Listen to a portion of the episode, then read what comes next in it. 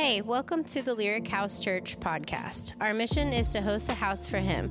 Join us on Sunday mornings at 10 a.m. for our live service. Make sure to check out our Facebook page for details about upcoming events and information on our small groups that meet throughout the week. Thank you for being part of our broader community, and we hope you enjoy this podcast.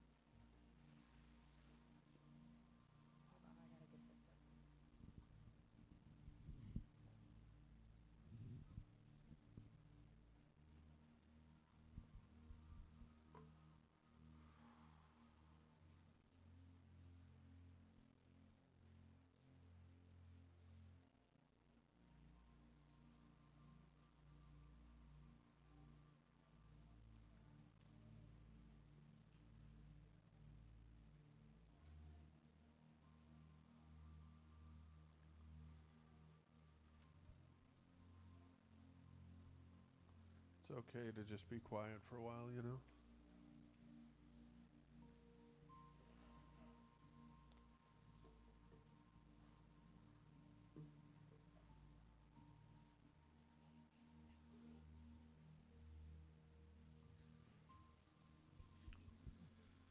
I'm excited to hear the word that Tiffany has for us this morning. We've been bouncing things off of each other all week and you know, it, we were going to do this together, but I really just felt like the Lord was like, no, I'm going to sit on the front row.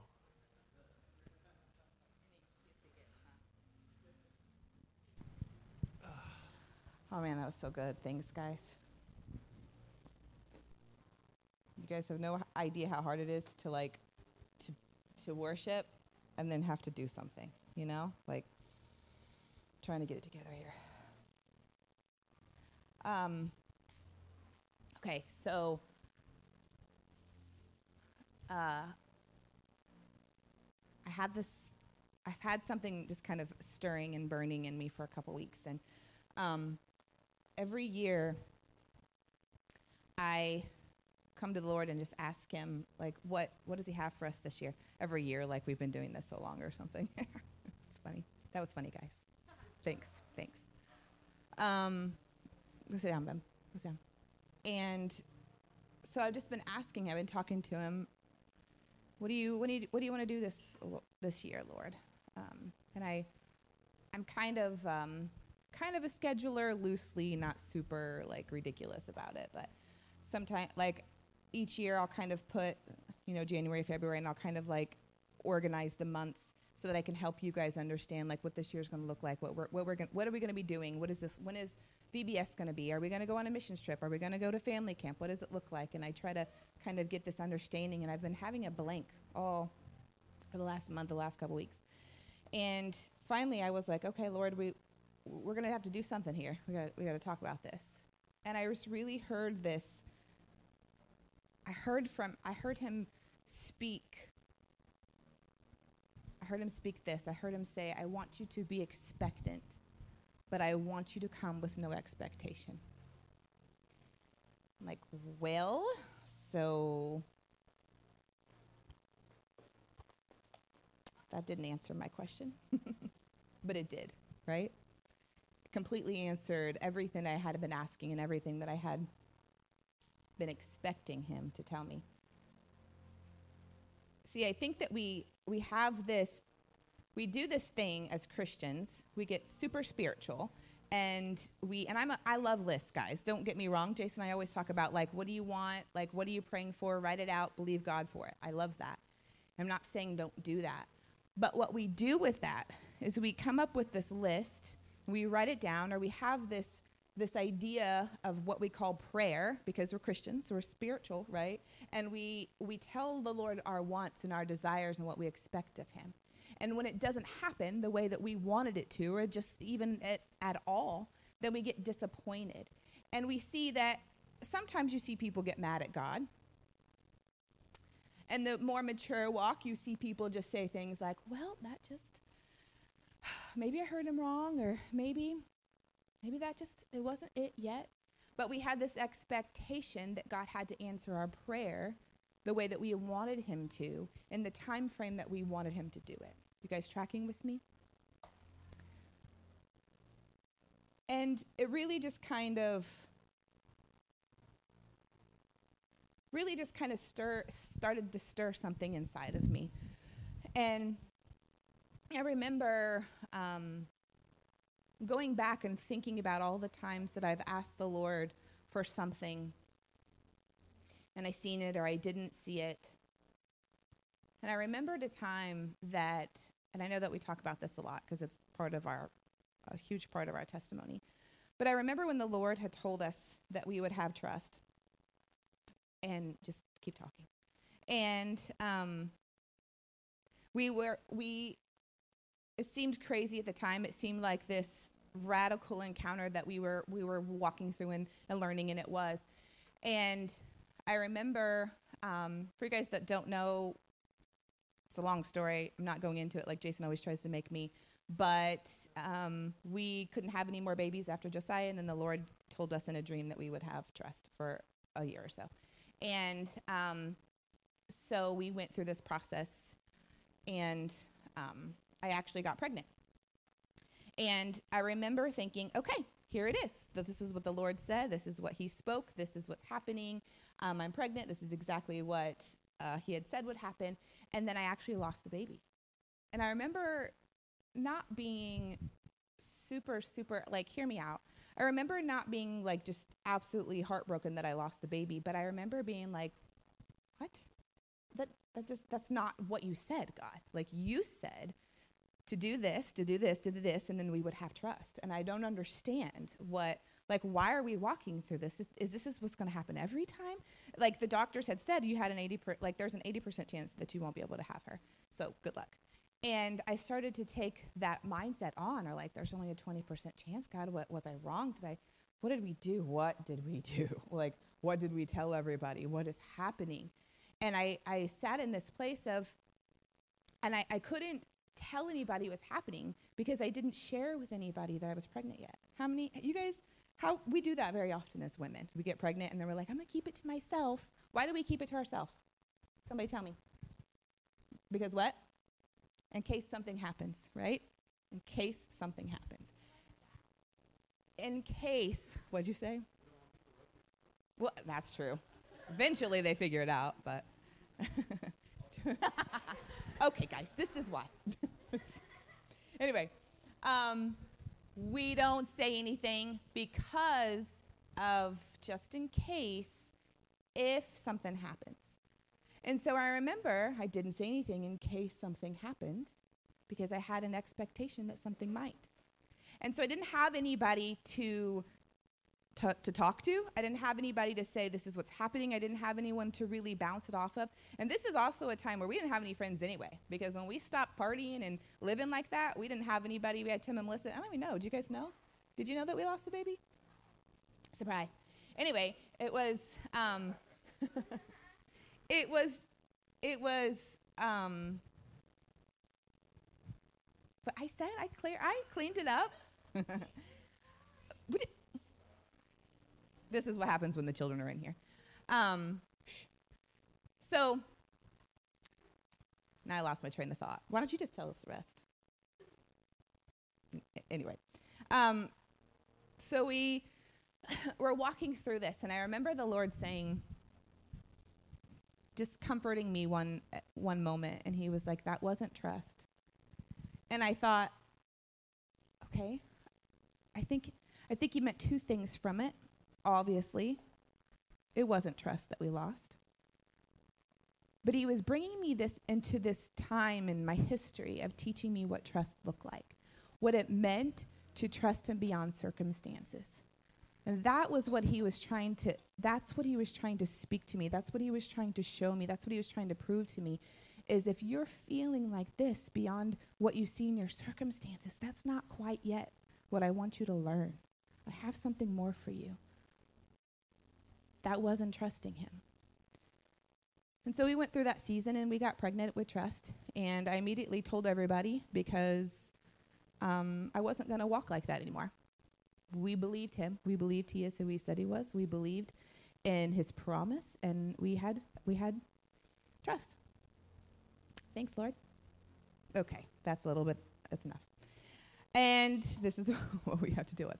Anyway, um, it was this deep history with the Lord that we that we obtained in this manner of walking with him and learning with him and finding out what it really meant that when God speaks something it's not always peaches and rainbows and almonds right? Like it's not always everything that we imagined it would be but it's beautiful. And we're so thankful for for the trust that we have in what she's going to do. And we're so thankful for all of our kids and all of their testimonies but i want to read this romans 5 1 says, Therefore, since we have been justified by faith, we have peace with God through our Lord Jesus. Through him, we have also obtained access by faith into this grace in which we stand, and we rejoice in, him, in the hope of the glory of God. Not only that, but we rejoice in our sufferings, knowing that suffering produces endurance, and endurance produces character, and co- character produces. And hope does not put us to shame because God's love has been poured into our hearts through the Holy Spirit who's been given to us. And what he's teaching us, and even in times of trouble, even in times of us not seeing what we expected, we have this confident hope in who Christ is. But I feel like what happens, and this is kind of what's been stirring a little bit since the Lord said that. He said, I want you I want you to be expectant but not have an expectation. And what I heard next was this just and I and I really feel like it's for somebody today that we constantly like we ask the Lord, we come to the Lord in this expectancy. But then what happens when we don't see it over, over time, we start to wait for the other shoe to drop. Do you guys know what that means? When I said it to Jason, he was like, oh, I'm not tracking with you. Somebody tell me, what does it mean when, that, when, the other sh- when we're waiting for the other shoe to drop? The next bad thing to happen we stand in this posture of like, okay, God, I, I trust you. I, I mean, I, I know that you're for me, but just kind of waiting for this to happen. And I feel like there's been so many people in here that the Lord is saying, you've, you, you aren't actually trusting me. You're waiting for something bad to happen. You're waiting for the next shoe to drop. You're waiting for someone else to get sick. You're waiting for um, the bills not to get paid again. You're waiting for somebody else to, to come along and be mad at you. And the Lord is trying to, He's wanting to get that out of us. He's saying, listen, listen. You have this expectation that I didn't ask you to have. in this season, he's wanting to teach us this, this joy that supersedes circumstance. And we talk about it and we sing about it, but I don't think that we actually understand what that means. That means, could I have joy in the midst of losing a baby? It was hard. It was hard, I think, those that maybe, I mean, I didn't struggle with infertility, so it's such a long story, and maybe there's people that are. And so you can kind of understand this like, is this ever going to happen? But for me, it was this promise from God that I, I trusted Him. If this didn't happen, I didn't, I didn't know who He was then. And He was trying to teach me that, that yes, I heard His voice, but I had to trust Him beyond what my circumstance showed me. And I haven't figured it all out, guys. Like, I mean, there's definitely still times that I'm like, oh, God, did you? Is that what you said? Is that what, is that what we're doing? But it taught me something that nobody can ever take away from me. That no circumstance that ever can that can ever be taken away. And I want to share this with you in in um, Luke, beginning of Luke, uh, Luke seven. Um, if you guys want to go there, you can. It's Luke seven eighteen. I'm going to show you something.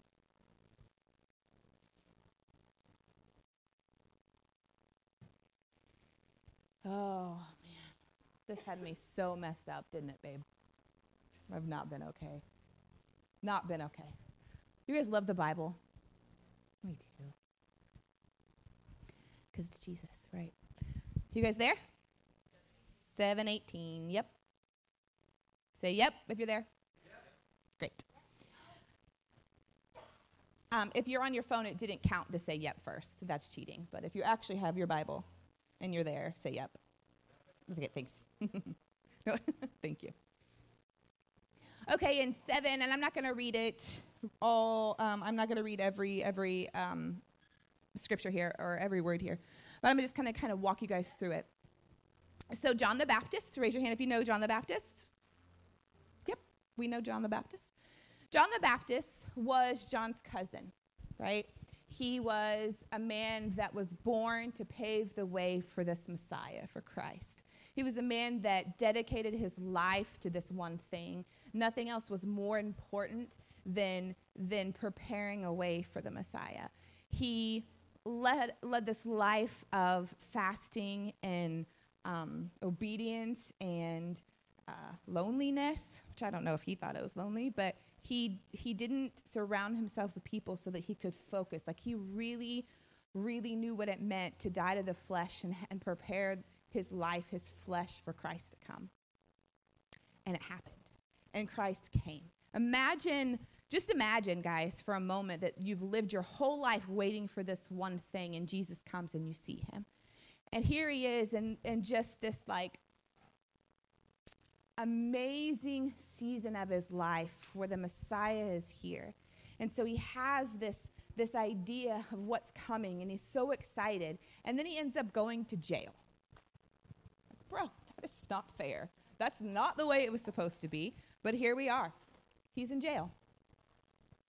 And John, although he had already seen and heard because they had came and told him, right, all of the, the signs and wonders, that Jesus was, was doing and walking in. He'd seen him with his own eyes, and he said, Guys, he told his disciples, Guys, would you guys go talk to Jesus and ask him if, um, if he's the one or if there's someone else to come? So they did. They found Jesus and they asked him, They said, Jesus, um, we're coming from John, and John wants to know, Are you the one or is there somebody else? How do you think Jesus felt?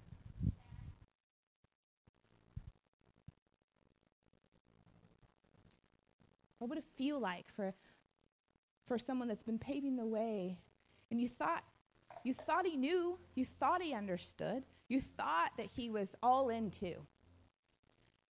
And he says, uh, like I, I can't understand because I'm the circumstance of me being in jail doesn't make any sense. So are you sure? Or is it you? And Jesus replies, because he's such a man of honor, he says, Well, the sick are being healed and the lepers are being cleansed and cleansed and the blind are seeing and the dead are being raised and the, the poor are hearing the gospel. But then he says this and this is what wrecked me. What was it? Someone want coffee or was it wind? Come on in. There's coffee. Uh, he says this. Luke 7 23 is where i'm at. He says and blessed is the one who is not offended over me. I feel like I've read that so many times. And I read it and I read it and I didn't get it. The Passion says, And tell John these words The blessing of heaven comes upon those who never lose their faith in me, no matter what happens. See, John had this expectation of Jesus much like every all of the other Jews did, much like all of the other people did when the Messiah was to come, that it would be this political rule, that they would have this king that would take over and and put the Romans in their place, and and every and they would take charge, and they would be in con- this um, this leadership and this headship, and they would be the ones to to take their land back, and they um, they would have glory through it on earth. And John had this expectation that Jesus would do that for him. The one that knew him, the one that paved the way, the one that led his, his entire life was for this one thing. And even John had this expectation of Jesus.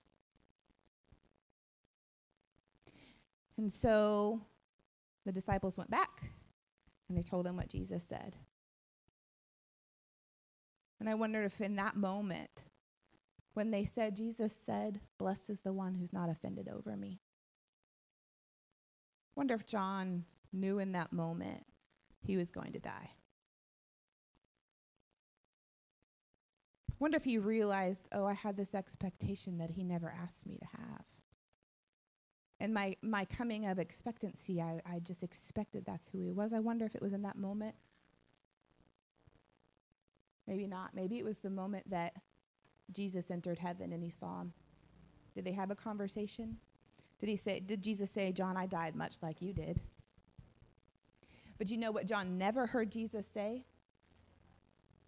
In 27 28, Jesus said, Among those born of women, none is greater than John. Yet the one who is least in the kingdom of God is greater than he. See, Jesus didn't come for comfort. He didn't come so that we could have all of our prayers answered. He's not a genie in a bottle. We don't get to have three wishes and say, Jesus, this is what I want, and this is what we're going to do. And if you don't do it, then I'm going to be mad at you. Or if you don't do it, then I'm going to make up an excuse as to why you didn't do it. Jesus came to to turn it upside down, guys. Like that's what he was here for. He had so much, he, there was so much more.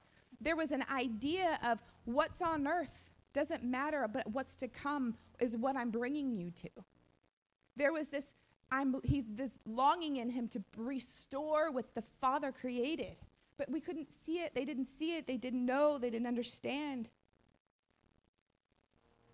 And I feel like that's where that's when I ask the Lord, what does this year look like? That's what I hear him saying. Guys, be expectant. I don't know if he's come. I'm not trying to say he's coming back. That's not what I'm saying. That would be really cool. I'm all in. I don't have some big, great, like prophetic word of what the world is going to do, and I don't have this big thing to say that this is going to happen or that's going to happen. All I know is that God is saying to be expectant, but don't put him in a box. Because here's the funny thing is, is we think that we like we can do our religious duties and, and we can like walk by our cultures and try to put God in a box, but he doesn't actually go in the box. We do. And so we get stuck in the box and we keep ourselves there with this expectation. But Jesus isn't actually in a box. We can't put him there. And that's what the Lord is saying is this is the hour. This is what I want you to do is I want you to be expectant. Oh, hold on. But don't have any expectations. I don't know about you guys, but that makes me really excited. That means that anything that I could think or imagine or pray is going to be way better. And it's just, it's truly this heart posture of God, have your way. We say it, we sing it, but we get to actually mean it. Do we, do we get to follow a God that doesn't measure up to our expectation? Yikes. Makes some religious people mad. It's kind of what we're here for. We get to follow a God that doesn't live up to our expectation. We get to, he gets to measure up to his own. All right, you guys good? All right, we're going to go, we're going to keep going to Luke 24 13. Keep heading down. The Gospel of Luke. Luke 24. Where, where Luke? The Dr. Luke.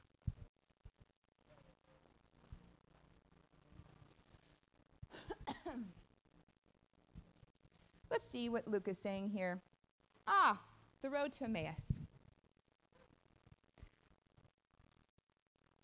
I'm going to actually read this. Let me read this.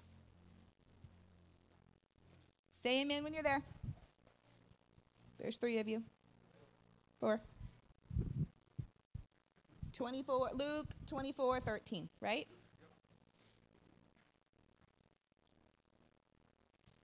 Hey, I'm so glad you guys are here. I thought you weren't supposed to be here. Oh, just so you can come. That was so sweet of you. You went and drove and dropped and came? You're amazing. Justin says, Thanks, babe, for doing that. Yep. okay, we good? All right. The road to Emmaus. 13 says, The very day Two of them were going to a village named Emmaus, about seven miles from Jerusalem. Let me give you some backstory here. We have two men traveling down a road. This is the about three. This was three days after Jesus was crucified. This was probably after Passover, where um, the third day had, has come and gone almost, and they're walking away from Jerusalem into Emmaus. Okay, it's two dudes hanging out, talking about stuff. While they were talking and discussing, Jesus drew near and went with them. So they're hanging out, they're walking. Jesus is like, Oh, hey guys, what's going on? They said, but their eyes were kept from recognizing him, so they didn't know it was Jesus. And he said to them, What is this conversation you're holding with each other as you walk? And they stood up and looked sad. So Jesus, the King of Kings, the one who put every star in the sky, is asking them what they're talking about. Do you think he knew? Uh, yeah, he knew what they're talking about. He's just kind of funny. He's like, what are, guys, what are, you guys, talking about? And then they got sad. All this, they're sad, you know, and they're like, bro.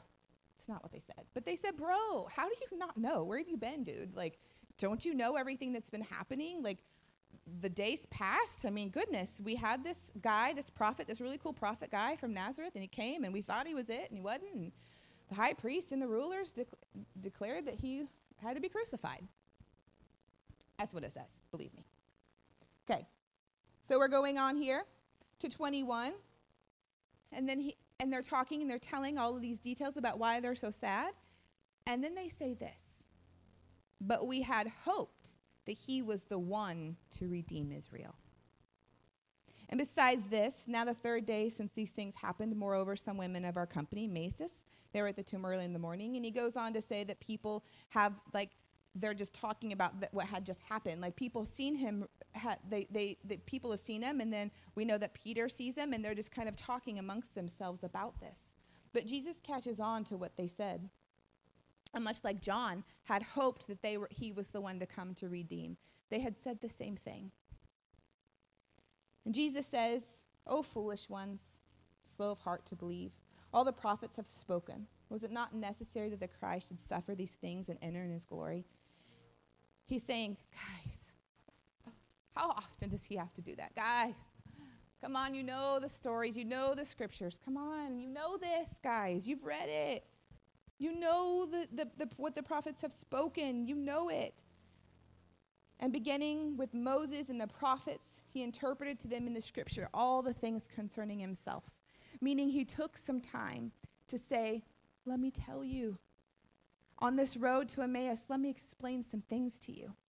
And this is what he said. He taught them he was the seed of the woman whose heel was bruised, the blessing of Abraham to all the nations, the high priest after the order of Melchizedek, the man who wrestled with Jacob, the lion of the tribe of Judah, the voice from the burning bush, the Passover lamb, the prophet greater than Moses, the captain of the Lord's army to Joshua the ultimate kinsman redeemer mentioned in Ruth, the son of David who was a king greater than David, the suffering savior of Psalms 22, the good shepherd of Psalms 23, the wisdom of Proverbs, and the lover of the Song of Solomon. The Savior described in the prophets and the suffering servant of Isaiah 53, the princely Messiah of Daniel who would establish a kingdom that would never end he spent time on that road to tell them exactly who he was. Throughout the Old Testament, the prophets, the stories of the one to come. It says they so they drew near to the village to which they were going, and he acted if he was going further. But they urged him strongly, saying, Stay with us, for this is toward the evening, and the day is for now spent. So he went and stayed with them. So he's he's ready to go. And they're like, hold up. Whoa, whoa, whoa, whoa. Stay with us. Don't go yet. Something is stirring in them, guys. Something that's profound that they're finding. Listen, Jesus was alive and walked with them, but he wasn't, he didn't meet their expectation. But when they took some time to listen to him and hear his words and study out what was in that scripture, they said, Don't leave us yet. They found something that they said, I can't let go of this. And 30 says, And he went to the table with them, and he took bread, and he blessed and broke it and gave it to them. And their eyes were opened, and they recognized him. And then he vanished in their sight.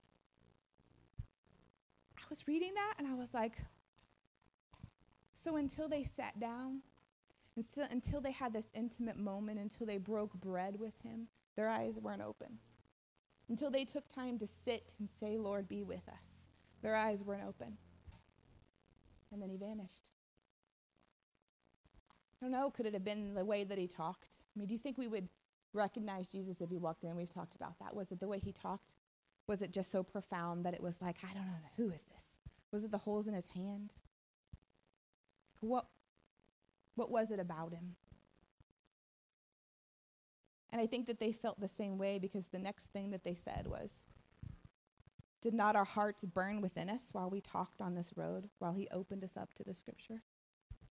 They get it. They're seeing it. They're like, What have we been doing? Where have we been? How do we miss him? Like we walked, he could have passed us. How did we miss it?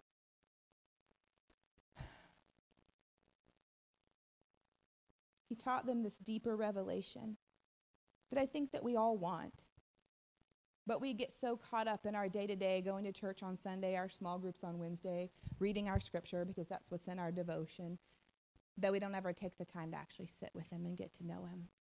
When He's inviting us into this road to Emmaus lifestyle, this this this season of like, do you want to know more about me? Do you really truly want to know me?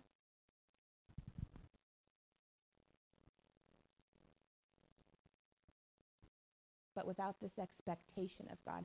This isn't about knowing you, pressing in, digging deeper, isn't about what you're going to do for me. This isn't about what you even coming back or this isn't about telling people about you. This isn't this is no expectation of god. I want to know everything about you. I want to go to church lord because i want to be in your presence. I want to learn. I want to go to to bema bible study because god if there's something to know there's something in your culture i have to know it there's this word called um, ethnocentrism. And essentially, what that is, is it's a word, a really, really fancy word for people that have an understanding of culture um, based on what they, their culture. Okay.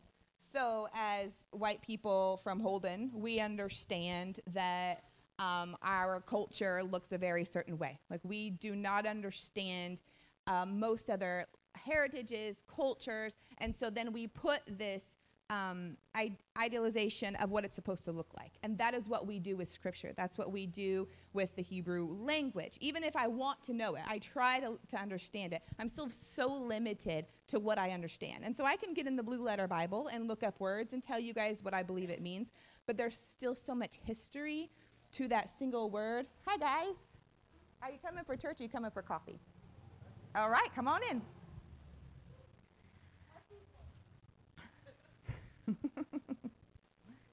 So we have this, when we have this realization that God isn't exactly who we think he is, that this man whose real name is Yeshua is so much more than we ever know.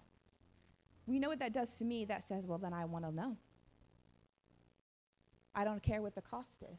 I want to know. I will live the rest of my life, then, God. Walk me on this road. Teach me then what it looks like. Teach me what you want me to know. Show me. And then I'll share it.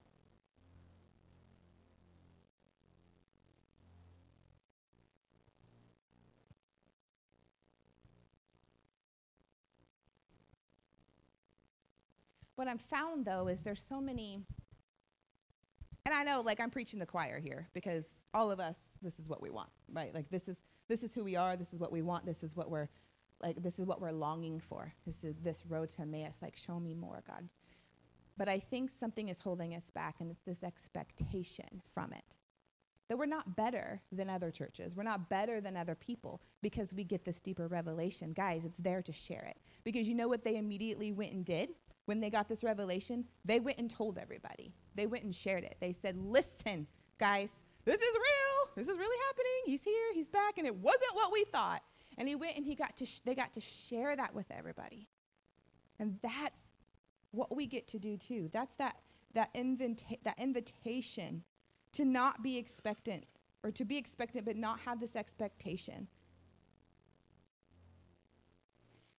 And he's asking us this question, well, like, will we live in that expectation as an expectant daughter of whatever He wants, whatever it looks like. How does it look?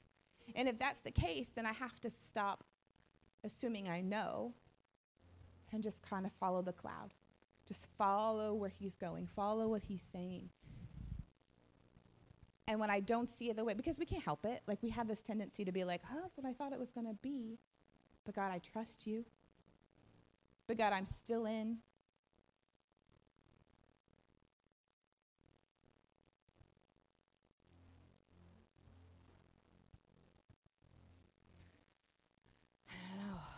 Gets me really excited. I'm ready to challenge the system.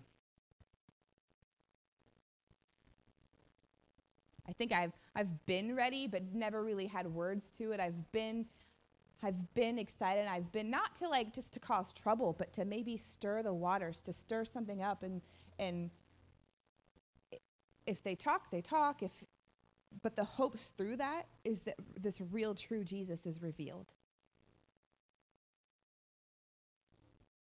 But no expectations, God. Do whatever you want to do. And so I share all that so that we have this heart posture of what we're walking in. This season of God, we're ready.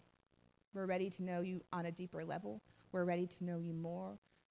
We know the cost. We know that John died. We know that Jesus died. But I don't know about you guys, but I'm in. So I want to take a little bit of time and I want you guys to come up and share what you guys have um, been finding. Remember when, two weeks ago? Remember when I, I challenged you guys and I said, I want you guys to bring traditions, cultures, belief systems that we've always done in the church, even our church, and I want you guys to talk about it, to come and to to say, um, why is it that we do what we do? Why is it that we're following um, the path that we're following. If this is a time that we get to, to step outside of our own boxes, if this is a time that we get to say, God, I don't have any expectations on you, but I'm expectant, then we have to know that this is a season that we are going to have to press in like we haven't, have never done before.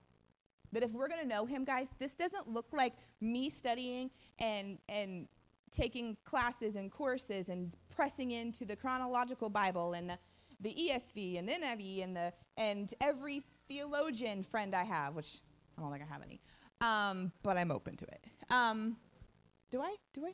Hmm? Praise God. anyway, um, I didn't want to be wrong if you weren't. Um, that means it's not just me. It's not just your leaders. It's not just Jalen and Roberta leading kids church. It's not just Sierra leading worship team. It means it's every one of us are saying, God, I'm going to lay down Facebook for you. God, if you're calling me, Tim doesn't have Facebook. That's easy for him. God. yes, that's exactly right. And you haven't picked it up since. Yep. Yep. Right. Yes. No, I'm not. I'm not. Right. Exactly.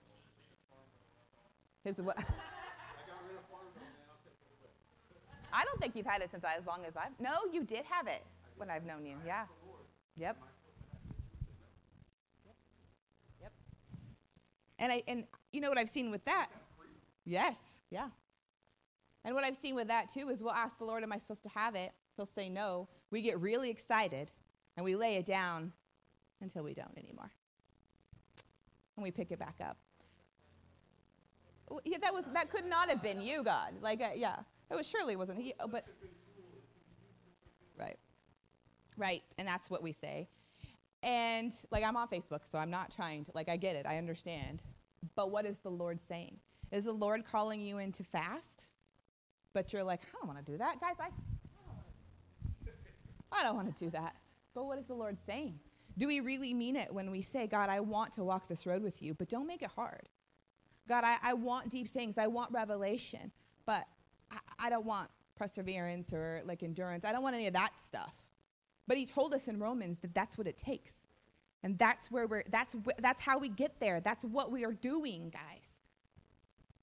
We're not going to get anywhere. We have to die to our flesh. We have to die to these desires, these wants that we have of what we think and what we expect. Doesn't mean that it's going to be easy. No one, who told us it was going to be easy? Where does that come from? Mega churches, false teachings. It doesn't mean that there's not joy. Oh, there's joy. I didn't hear what you said. There's so much joy. But it's a lie if we're saying that there's not some things that we have to die to. And as a culture, as a family, as a church, I'm inviting you guys into that with me. Whatever that looks like, what does that look like to you?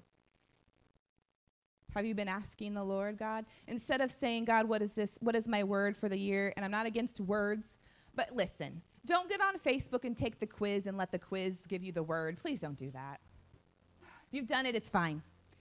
But ask the Lord, Lord, what is my word? That's I'm not against words. I'm not against New Year's resolutions. I just said last last week that my New Year's resolution 12 years ago was to go to church, and I did.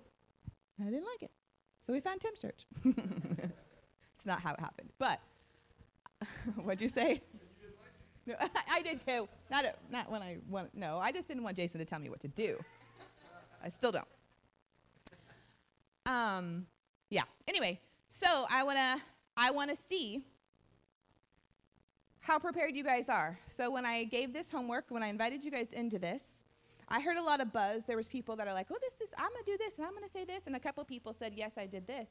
But how serious did we take it? Are we actually pressing in and actually saying, testing why we do what we do? Why do we have re- like religious cultures and systems if we don't know why we're doing it? And you guys can't expect me just to tell you everything. You can't expect Jason or Tim or anybody that preaches just to come up here and say, "Don't, don't, don't, don't, don't open your Bible. I'll teach you everything." You just sit right there and let me coddle you and change your diapers and feed you milk. Like, guys, this isn't who we are. I will give you. I'm not going to say that. anyway, that's actually not how it works, right? I'm. You guys have no. It was funny when Hayden was preparing for I, I, don't think it was this time when he was preparing for this message, but it was at one point he was preparing to speak or something, or maybe open. And he had mentioned how much time, why are you looking at me like that? He had mentioned how much time it took him. Do you remember that conversation? Yeah.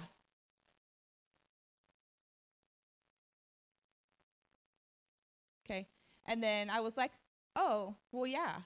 I probably study, I mean, there's days that I study every single day, several weeks leading up to.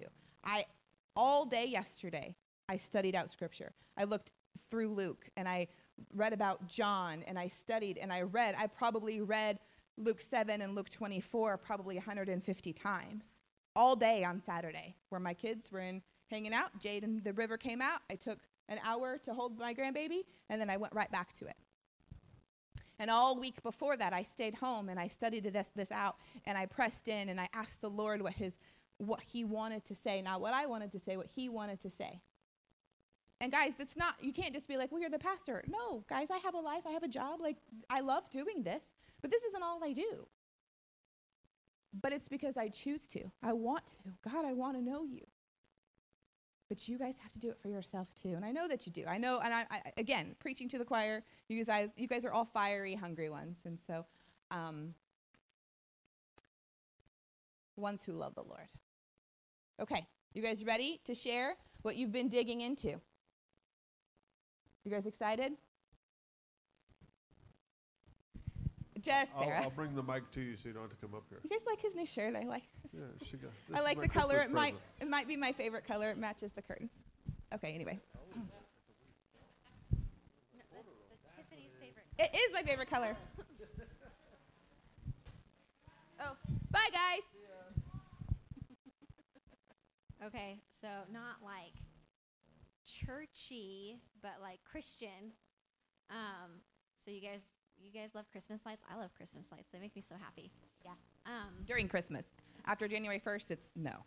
My Christmas is already done, except oh, I left yeah. the floor mat out, and I was like, dang it, oh, I have to go find the box. Anyway, um, so Christmas lights. They this all started in Germany, like late 1800s, so like 19th century, turning towards the 20th century people were already bringing Christmas trees in, but we celebrate Christmas December 25th, which is really freaking cold. Um, and then they would start decorating the trees And I was trying to figure out like when do we put lights like on the outside of the house? And it's because it was so cold. They closed the doors. They would like pull back curtains. They close windows, and you couldn't see the light like from the outside. So they put lights on the house or like candles like in the windows to like signify like people were here. You could come in, like they were inviting you to come into the house and like celebrate Christmas with them. And I'm like, oh, that is so nice. That's so special. I love it. So just as an FYI, next year you have Christmas lights on. I'm coming to your house. I'm just gonna walk in. Babe, let's not put any Christmas lights up. That's rude. don't, don't come over unannounced. Oh. What, what'd you say? Oh, with the ringing of the doorbell. Trust me, my kids will know you're coming down the road and they're going to be screaming and trying to get clothes on, and all of us will be like, Who's here? Who's here? I don't know. Why are we? I'm not. you're you're going to tell me your boys don't run around in their underwear. Really? Oh, they don't wear anything. okay, guys. right. We're country people. Like, if you would have seen Josiah at the Bay City House, just a thing. Yeah, never. Ever. What'd you say, Sam? No. Poor Saya. Oh, Saya. Not now, buddy. But do you guys remember the one time that we. Do you remember the one time we were making Christmas cookies and I posted a picture and you might have kind of seen Josiah's butt and I think it was Courtney that was like, "Mom, if, if the Kinnamans try to bring us Christmas cookies, don't get it. Don't take any." oh, my baby Josiah. Oh, sigh, sigh. I didn't stop. Leave him alone. Okay, who's next? You running around naked too. Stop. Just up to the neighbor's house. Okay. Take this off the podcast. Okay. All right, who's next?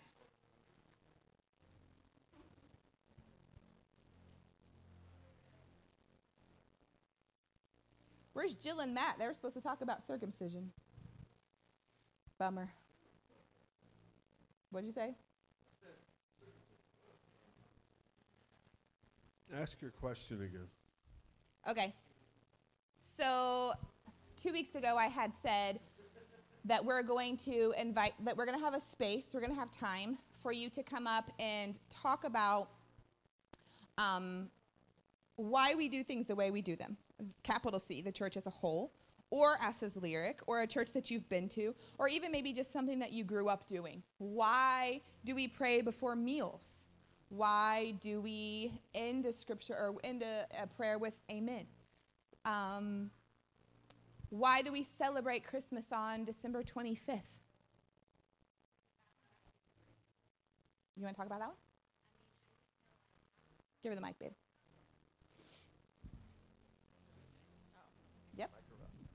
Okay, hi, me again. Um, so, hello. so that was actually because there was a pagan holiday surrounding the winter solstice, and um, when like Christianity was like going out into the world, well, people were like, well, we're still gonna celebrate our stuff because it's part of our culture, and they were like, well, maybe maybe we don't. Maybe maybe we don't like celebrate like I think it was like the like the sun god.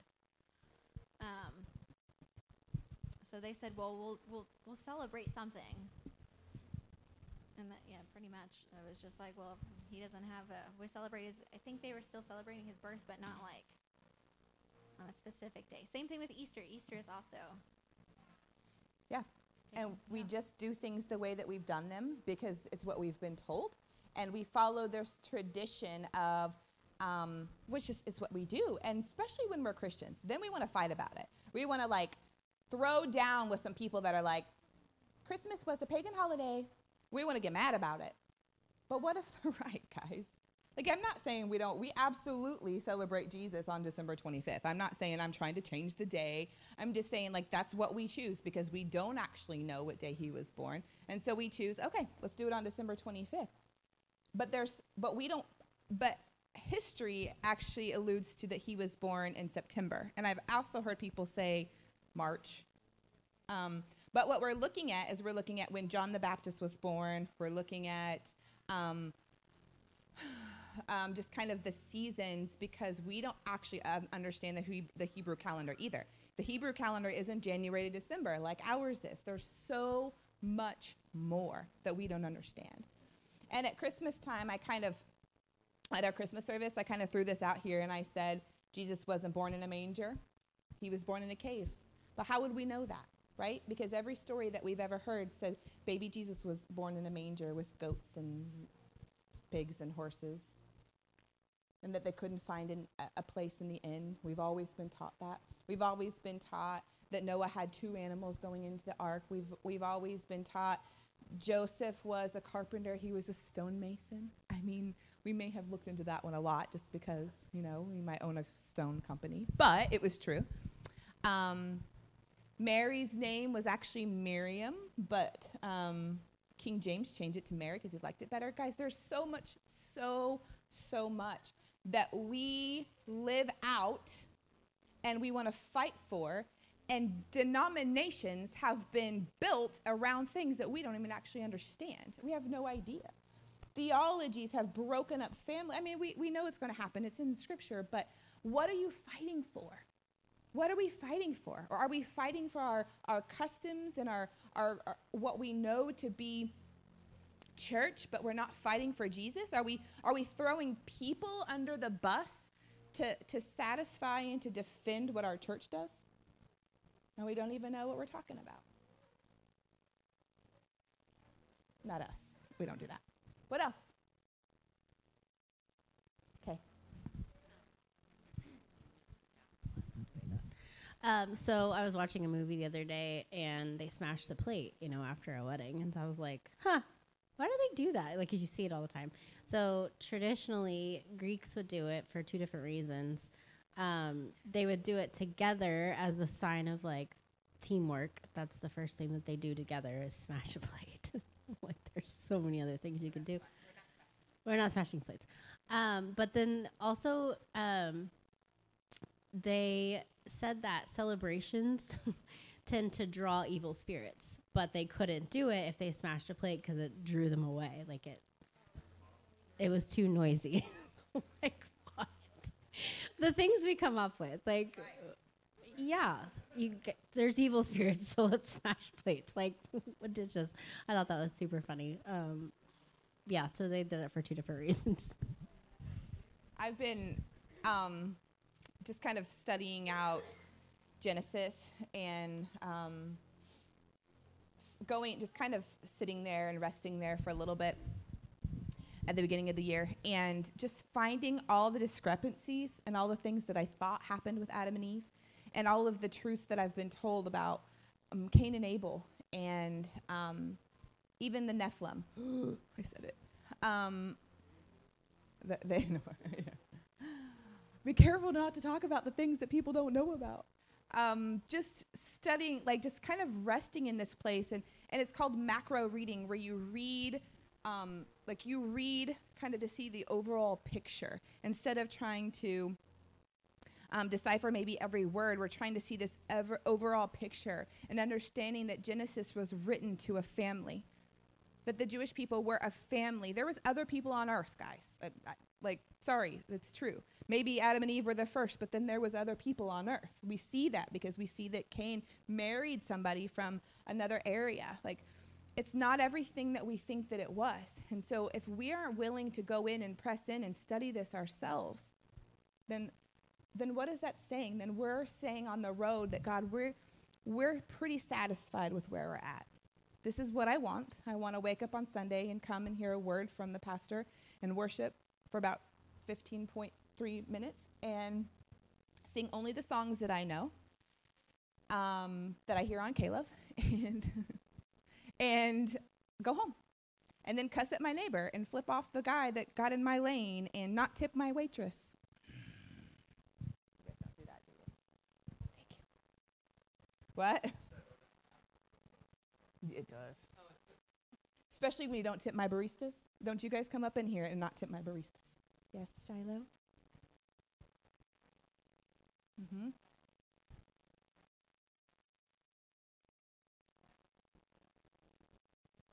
last night, thank you, brother. Last night I was watching The Chosen, and I'm rewatching it because you know, Mm.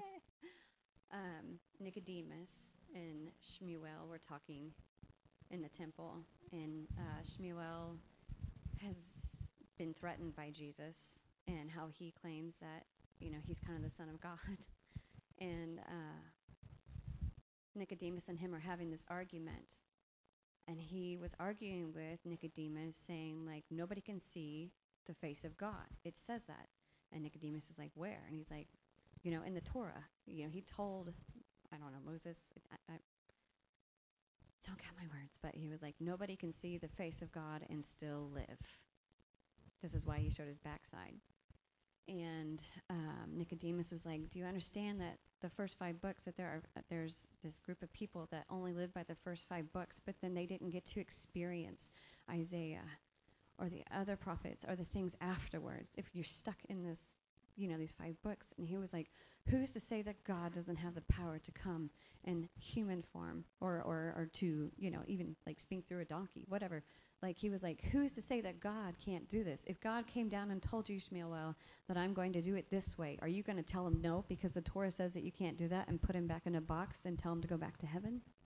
And I was just like, I don't know, I was just thinking like sometimes we do the things that we do, like church, like you said, it's one, two, three, A, B, C. We do church this way, this way, this way. Well, what if we didn't do church that way? You know, what if, um, or like when you're talking about preparing a message, like I prepared a message for months when I when I did prison ministry because I was supposed to tell my testimony and I get really nervous and so I prepared for months and months and months and the day came it was Sunday and I was supposed to go Monday and uh, an, an incident happened in my home and the next day the Lord was like you're not going to use that that's not what you're going to talk about I want you to talk about this and I'm like do you understand that I leave for the prison in like 3 hours and God's like yes and this is what you're going to talk about. And I was like, okay, I'll step out of the box. but I, I, don't know that Shmuel and Nicodemus thing. Okay, a couple more minutes. What else, guys? Gotta be honest, I You can be did next. not study for the pop quiz. but it was three weeks ago when we when you had asked about it. Um, it was the pajama party for Mm. the kids and stuff, Mm. and someone was like, said something about why not adults wearing pajamas and things like that. So some of us were wearing our pajamas, and I remember. I remember um, talking to Tyler about how I felt so weird Mhm. wearing pajamas to church, nevertheless being on the worship team and standing in front of the church in my pajamas.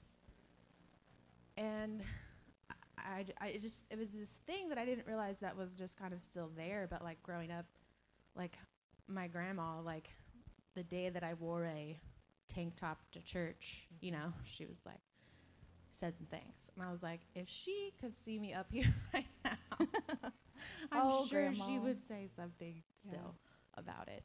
And so when you asked, that immediately came to my mind.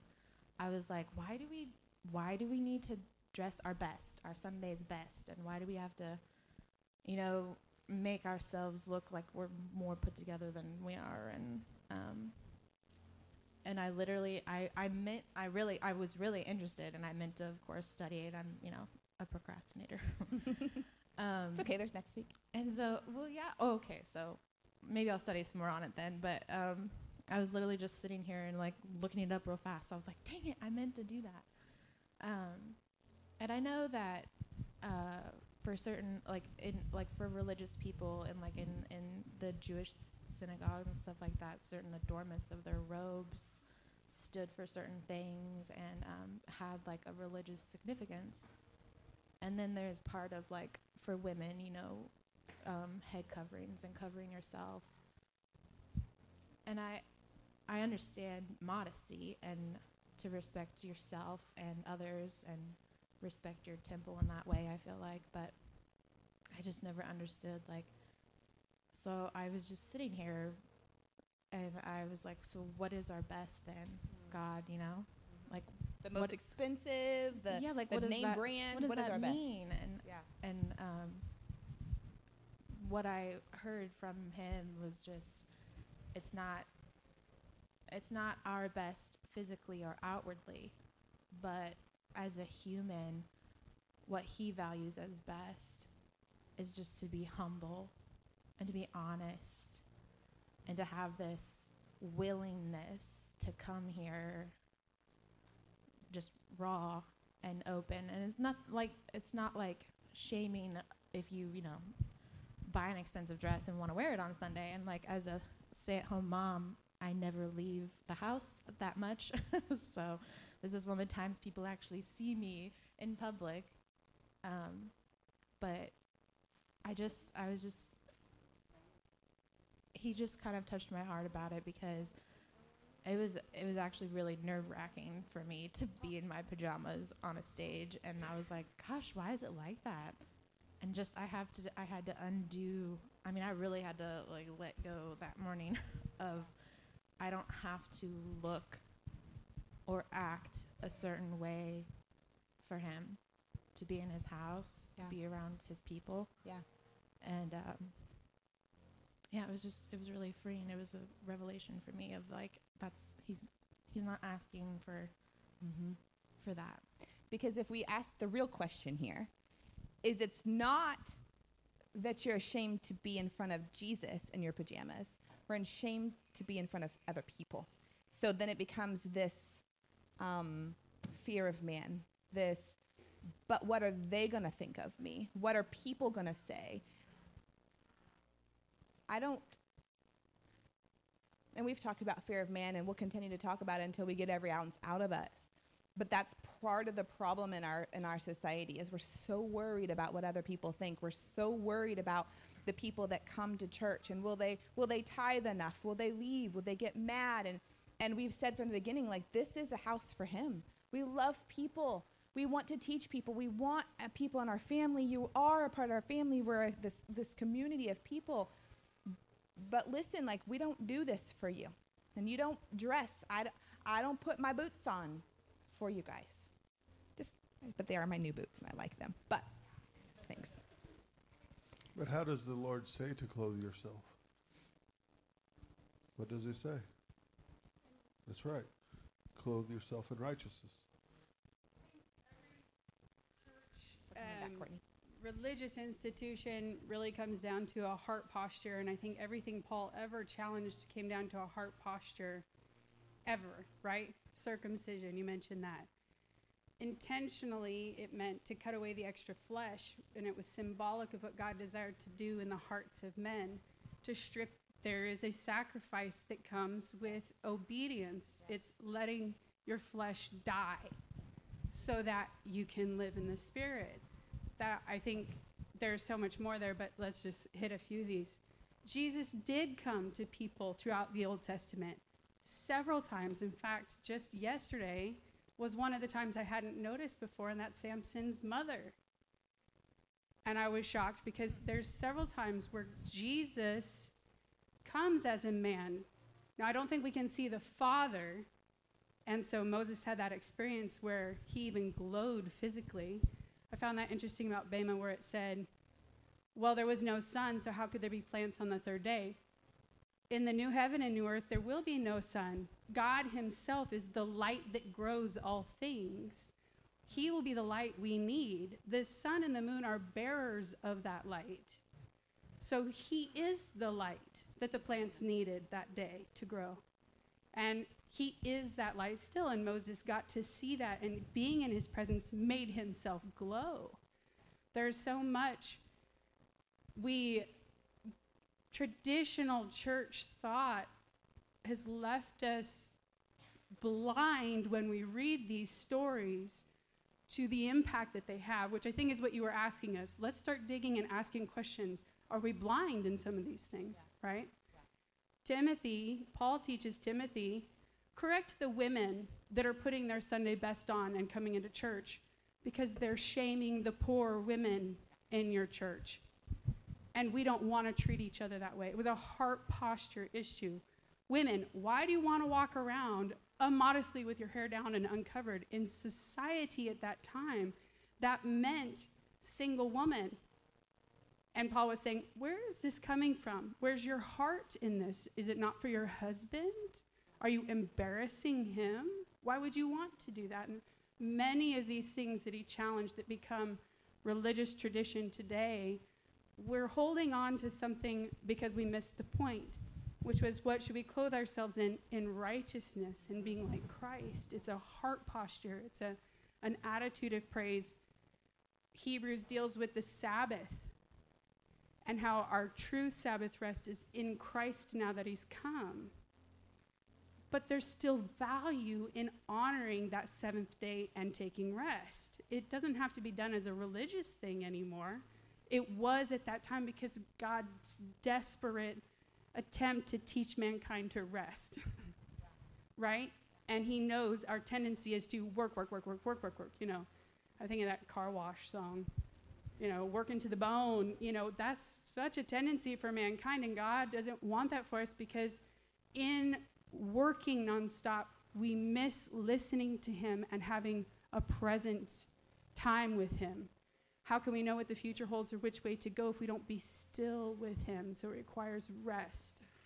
And Jesus demonstrated that by taking many breaks and going to the Father and resting with the Father to know what to do next.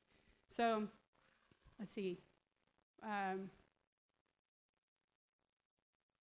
yeah, I think that was all of them rolling around in my head. If you guys want a Road to Emmaus moment, sit with Julie for a while. She's, there's, there's so much richness with the Lord in her. Thank you for sharing that. Also, we think she needs to start a podcast. Hey, hook, hook her up. Teach her how to do that. Okay? You do that? Okay. You didn't hear anything I said, did you? okay. In your spare time. Uh, Courtney?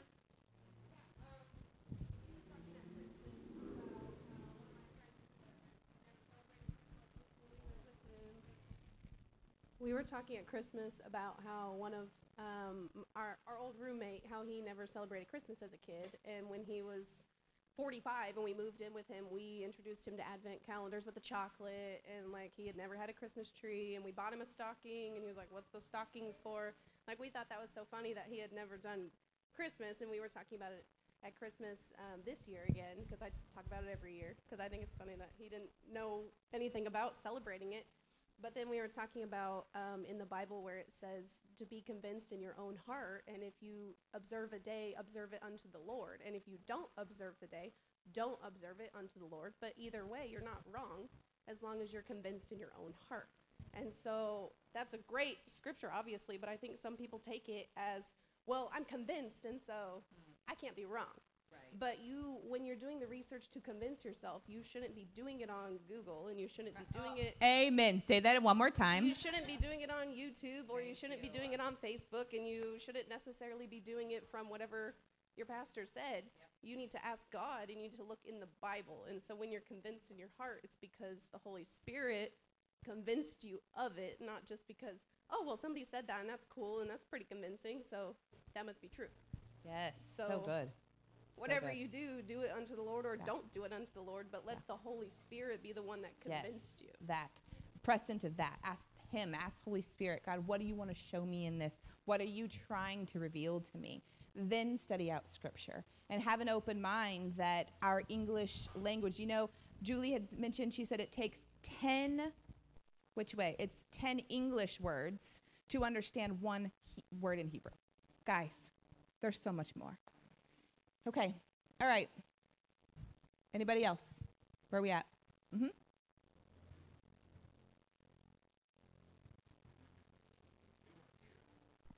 We weren't here two weeks ago when you said that, uh, Tiffany, but we're actually here because of the subject matter. We left probably 2015, what I'll call organized religion. Anything that looks like, smells like, we've really ran from. Probably the reason we're not as plugged in here as we could be is because we're, you know, we've been apprehensive. Bad on us, not you guys. But I took this picture this morning. I could talk for a long time about this whole religion thing. We've, I've studied books when we left the organized religion to try to find what you guys are describing. Where you study the word, and our sister back there, you're right, is anointed. talking about the heart posture thing, and that's what it's all about. Here's a picture I took this morning. I'm not some creepy old guy taking pictures of Lisa and her daughter. I took it, and I'll show you later because it feels like the family of God in this place. And I just wanted to, you know, maybe say that to you guys just to encourage you that, man, at least from my perspective, you're on the right path. So it's supposed to feel like when you come into church, you feel his presence alongside people who love him, and you look a lot like a family. Just like when Presley's her name came up while you were doing, there's a lot of churches that wouldn't tolerate that. She just came up there because she loves you. And you just put your arm around her because you love her. Our Father is just like that. When we come to him, he doesn't push us away. And so what we see here, just from our perspective, I think I can speak for Sherry, is, is just, man, the heart posture thing. We just love Jesus and we want to love people and we want to, especially those in the house of God. And that's what we see when we come to this place. So I hope that's an encouragement to you. We're still searching ourselves, Yeah. but, uh, but it's good. Thank Yeah. you. It's what we prayed for. That's what we said. I said, Lord, if we don't, God, if we don't have this, I don't, I don't, I don't know. I don't, I don't want anything. Like I don't want to just go and attend. Like we've tried it. We've and not we did. We had a we had that at Tim and Melissa's. But when the Lord asked them to step away, it was we were lost for so long, and we didn't know exactly what we were looking for because we'd never had it. And it was about three years ago this time, I think ish, maybe I don't remember um, that I just we just cried out to the Lord and we were like, God, we have to have this this community. We have to have this family. I don't I don't know what else to do. We feel so lost. And so um, he has built it and he has done it. And we were talking about that in women's group that there is um, like people have mentioned like um, there's people in the city that are talking about us. There's people in Harrisonville that are talking about us, and they're like, just so you guys know that you're making ripples, you're making waves, like people are paying attention. And this isn't, a, and I was like, well, this is not about people paying attention. Like I could care less. In fact, don't look at us. Um, it's it's honestly just about getting back to what God intended and and being the church of Scripture and trying the best that we can, which is why we're going through Acts, guys. Which is why we're seeing how what are we what did it look like? We don't do it perfect, but I'm always willing to do and change and, and move the way that the Lord wants us to. Okay. All right.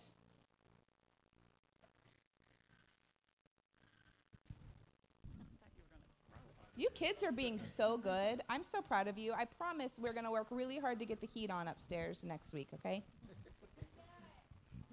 what? You're bored. What else is new? Okay, go ahead. I just think going back to what Tiffany taught on today is part of being expectant is expecting God to fully complete and provide what is needed for whatever it is he's walking you to. Yeah. And a lot of times, you know, God will speak something to us and say, I want you to do this, I want you to go through this, I want you to go to here. And then we have a list. Well, God, I can't because I don't have the money. I don't have the time. I don't have this. My kids don't have that. And so that puts us in a box to where we can't get there and we can't be obedient because we put up roadblocks. But if we just start walking, the provision is there. God's not going to ever tell you to do anything that He's not willing to provide for. I mean, we're on a journey of something that God spoke to us two years ago. We're still walking it out. And all through the way, the price of this has went up tremendously. But we're still walking. We're meeting our budget. God has provided all along the way. And I haven't even noticed. Like, I look at, you know, everybody's like, oh, the cost of this is so much, and the cost of that is so much. And I'm like, oh, it really is. But for us, like, I haven't noticed because we're just being obedient and we're following God and we're walking through it. And the provision is just there. And so when you don't look at the provision you need, but you look at what God told you to do, the provision is already there. So being expectant, but not expecting, is that Yeah. what it is? Being being expectant but no expectation. Right. Yeah. So part of being expectant is, okay, God, you said this. I expect you to, to provide. Yep, yep. However you want. And not even focus, not Not even, don't even making it part of your prayer life. Right. You shouldn't be, oh God, I Yeah. believe that you will provide what I need to do this for your will. No, because that's not, Right. that's disbelief. That's unbelief. Yep. Because if you're really walking in the provisions, you know they're going to be there. You don't have to pray about them. Yep. They're just there. That'll make some religious people mad too. We're just making them all mad today. That's what we do. It's good. Thank you. Okay. Okay, so I'm going to hand the mic over to Craig. Craig is going to come up and um, talk about something that has been on his heart. And then when he's o- done, we will pray and we'll be done. You guys good? I know it's noon. You guys good? We're, we purposely don't say church is from 10 to noon because it's not. but it does start at 10 now. Are you proud? Like, did it start at 10 today? Dang it. Next time. Okay. It's kind of hot. Sorry. My hand is hot.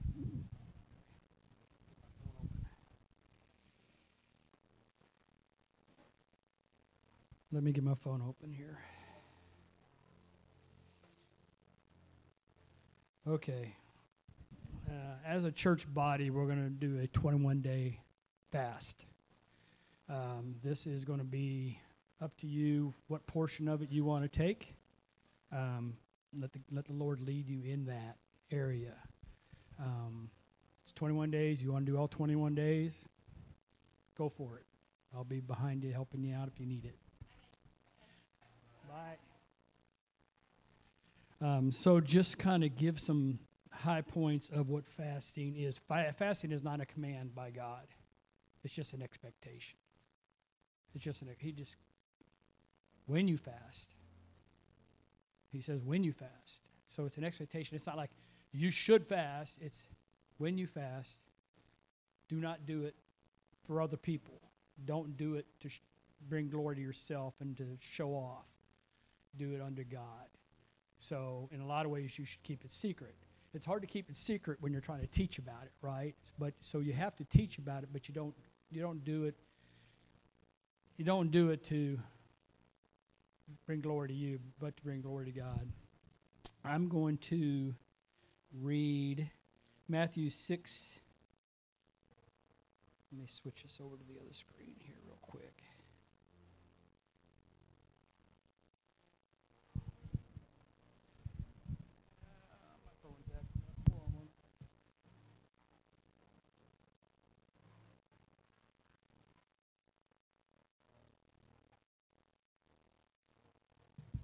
Just so you know, I have two screens going to do two things at one time on this phone. So let me get to my Bible. So we're going to do Matthew 6, 16 through 18 real quick. Uh, I don't want to drag this out for everybody to make this a long day, but try to hit some highlighted points here. Um, oops, back up here. Probably should have already had it plugged in, but I didn't. Matthew 6, 16 through 18. Now, whenever you fast, do not make a gloomy face as a hypocrite. Do it for the dis- uh, do for they distort their faces so that they will be noticed by people when they are fasting. Truly i say unto you they have their reward in full.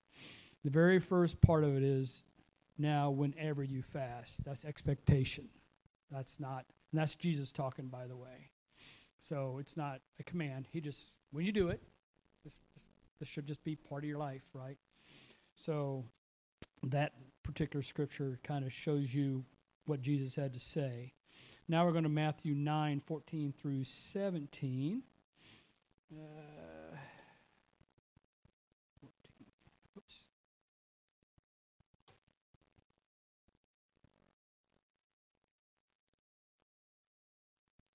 All right, does ever, everybody have it that wants to have it?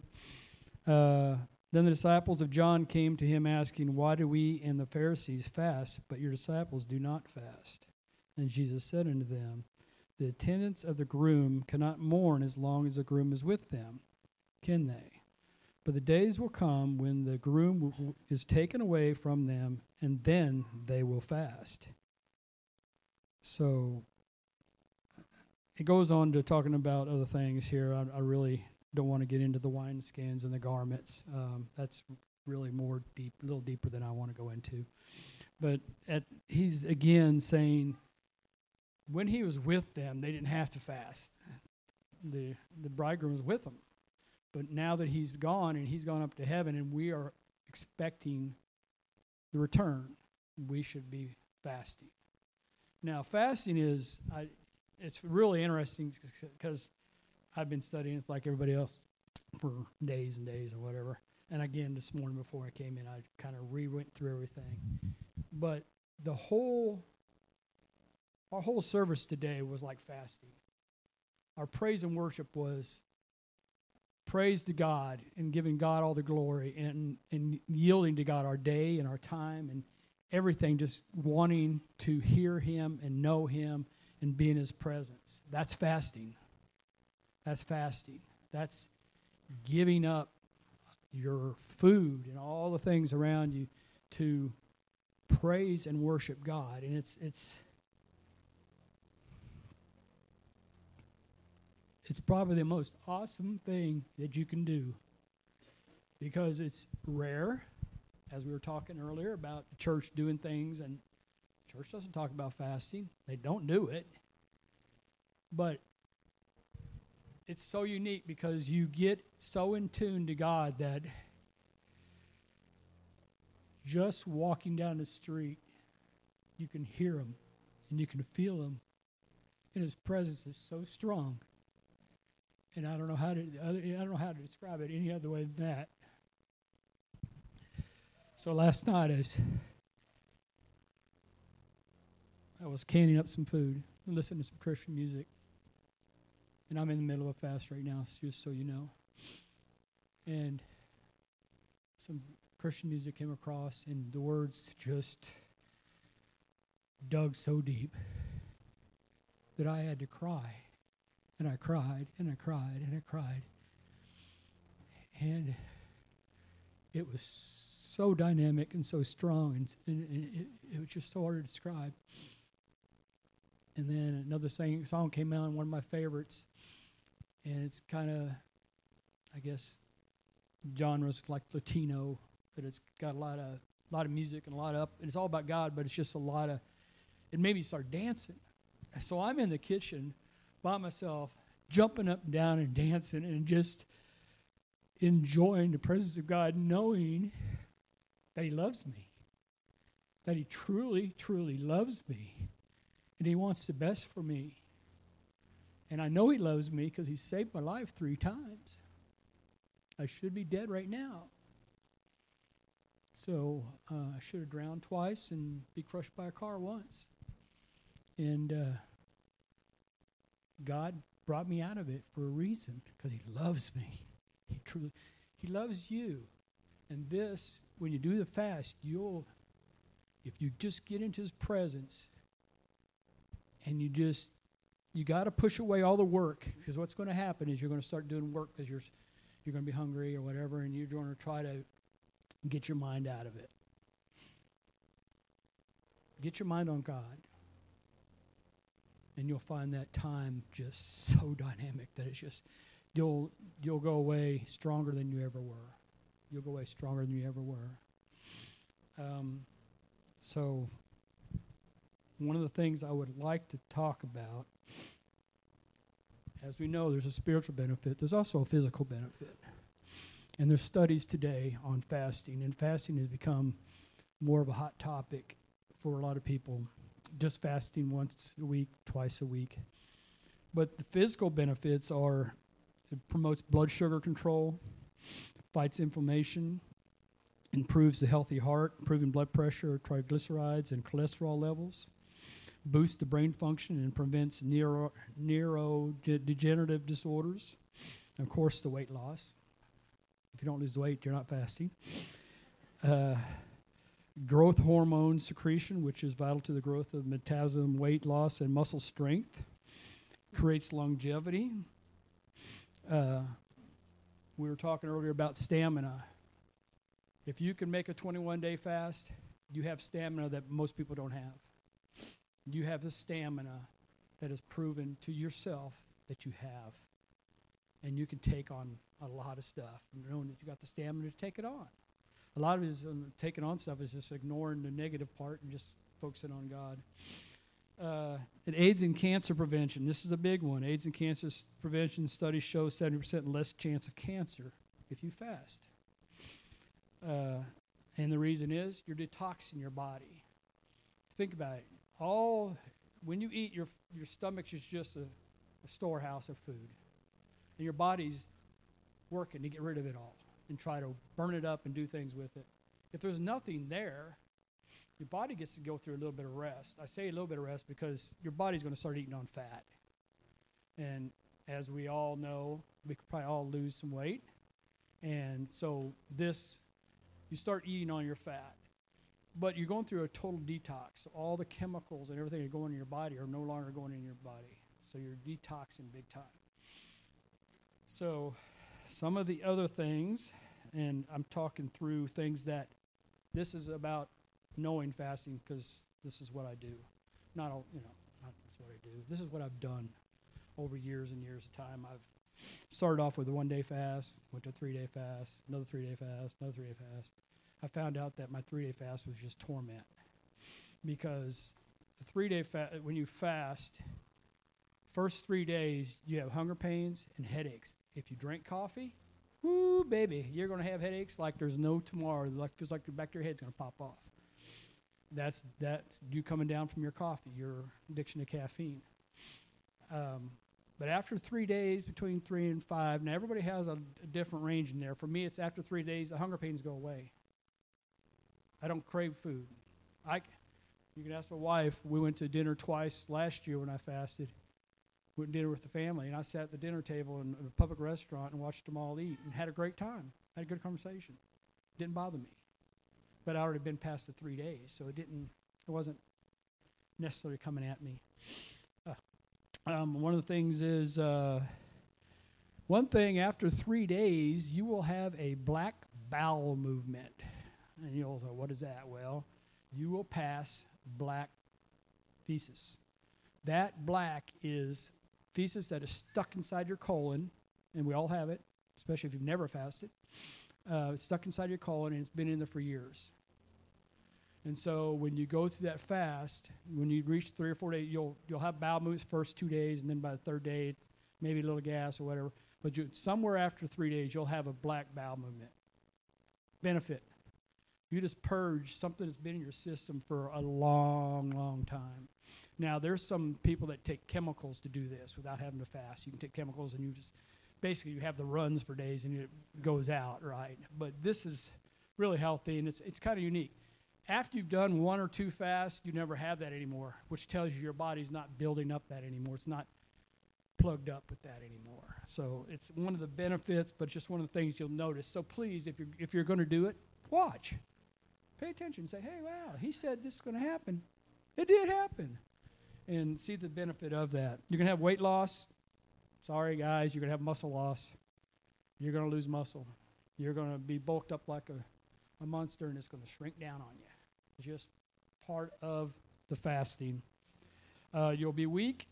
You'll dream of food. Oh, will you dream of food? You'll sit in the middle of the night going, Why did I just have that dream of eating a steak and all onion-" You know, your dream of food uh, is just part of your brain trying to get you back into eating. Uh, the other thing is you'll notice your impulses. You have impulses that you don't know because they're impulses. You do it without even recognizing it. Last night, I'm cutting up carrots. Jason gave me two bags of carrots. I'm gonna cut them up. I'm not eating, so the food's gonna go to waste if I don't do something with it. So I chopped it up, put it in the freezer. I'm cutting up carrots. I saw a piece that didn't really fit in the bag, fit in with the rest, and I took it and I went. And I just about flipped it in my mouth. I'm like, "What are you doing? What are you doing?" It was an impulse. I impulsively, normally when I'm cooking, something don't look right, I flip my mouth and eat and keep moving. So you'll notice other impulses. I had an impulse of eating ice cream the other day. I was like, walked over to the freezer and it opened up like, what are you doing? It was just an impulse. I wanted ice cream and I went there. But it wasn't that I was craving it necessarily. It was just an impulse. So you notice impulses. But the biggest benefit is your your relationship with God will increase. You can have some expectation. I want to read one thing about expectation that was really interesting. Um, let me see. I think it's Mark. No, that isn't it. Acts thirteen three. Let's do that and I'll be done. Sorry, I drug us out a little bit, but thirteen three. Then, when they had fasted and prayed, they laid their hands on them and sent them away. So let me go to first part of it. Let's go to one. Now there were prophets and teachers at Antioch and in the church that was there Barnabas, Simon or Simeon, who was called Niger, Lucas of Cyrene, Manaen, who had been brought up with Herod the Tetrarch, and Saul, which was actually Paul. While they were serving the Lord and fasting, the Holy Spirit said, Set Barnabas and Saul apart for me for the work for which I have called them. Then, when they have fasted and prayed and laid their hands on them, they sent them away. So there was that expectation that we talked about today. Um, that's why they're fasting and praying. But what I got out of it is there was they were able to receive guidance and direction. God can give you guidance and direction on your life. I'm not telling you to say, God, I need this, and you're fasting to get that. I'm saying He will speak to you of what you should do and where you should be. And, it's and it gives good guidance and direction. So that's what we're doing. Um, pick out a piece that you want. You want one day, three days, the whole 21, seven days. If you've never fasted, I'm not saying you don't do the whole 21, but it's nothing wrong with just doing a few days and getting used to it and then do it again later. Why 21 days? To be honest, the last church I was in is that what that's what we did. Yeah, yeah.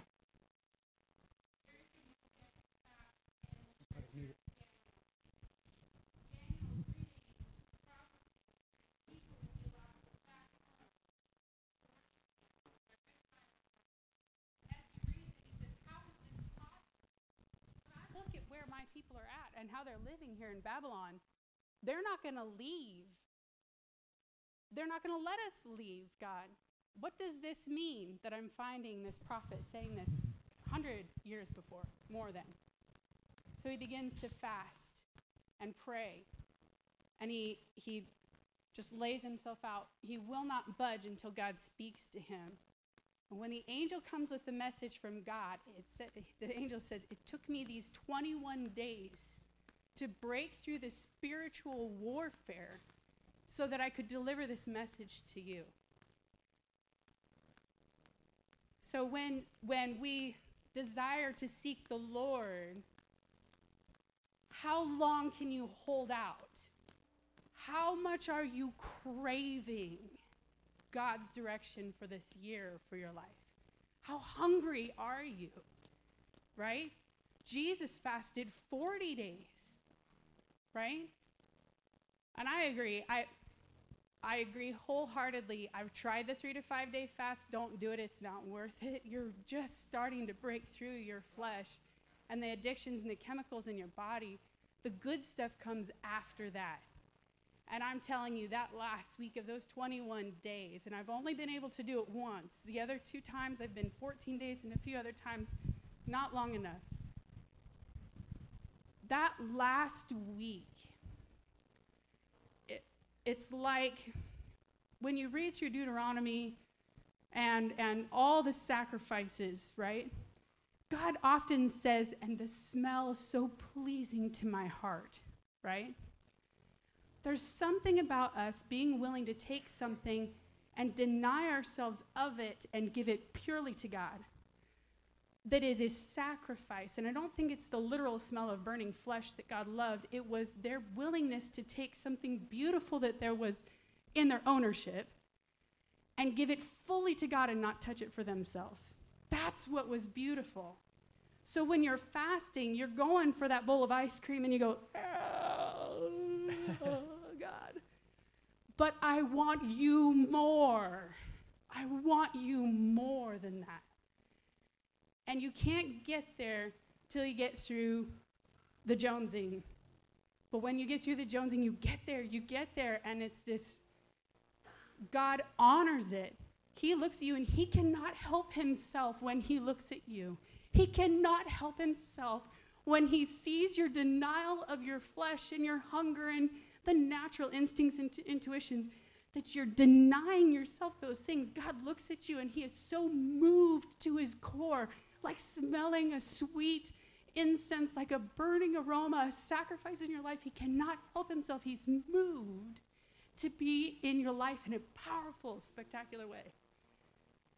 And it, it is, just like you're saying, the most awesome moment of your life. But I'm going to tell you, the only time I made it through that 21 days was during a church group where we all got together at dinner time to worship together. And that was the only way I got through 21 days was when I got really hungry at dinner time. We were all together praying. And that's what got me through. I'm not saying we can all do that, but I'm just saying reach out to each other, right? Like, yeah, yeah. hey, I'm hungry. Yeah, and one of the, one of the things she brought out, it's a lot of it's mental, right? A lot of it's mental. If you know the last day is on the seventh, or whatever it is, if you know it's there, that's going to be your toughest day. That's going to be your toughest day. You're going to want to say, I'm going to go to the eighth. I'm supposed to go to the eighth. I'm supposed to go to the eighth. But you're going to want to say, I'm going to go till midnight on the seventh so I can eat asked my wife. That's what I. I did my 21, but midnight came around. We were in the kitchen table eating, you know, and I had a list of foods that I wanted to eat, a list. And she says, You want to eat everything? And I said, Yeah. But she wasn't fasting, so she was the one that had her brain intact on, no, let's do soups. Let's do the things that are light, not the things you want to eat, but what that would be give you a good start to get going and that first day, then everything's back to normal. I mean, it's just, but uh, of course, take advantage of the fast in a lot of different ways. Write some stuff down. When you lose the weight, keep it off.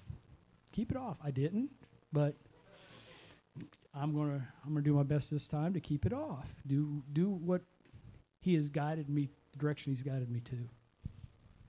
Thank you with your words. That was great, great.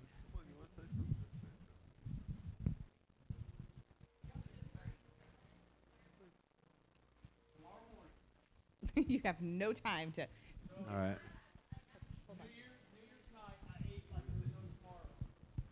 I got to say something. I'm getting up too. All right. Julie, you know I love you.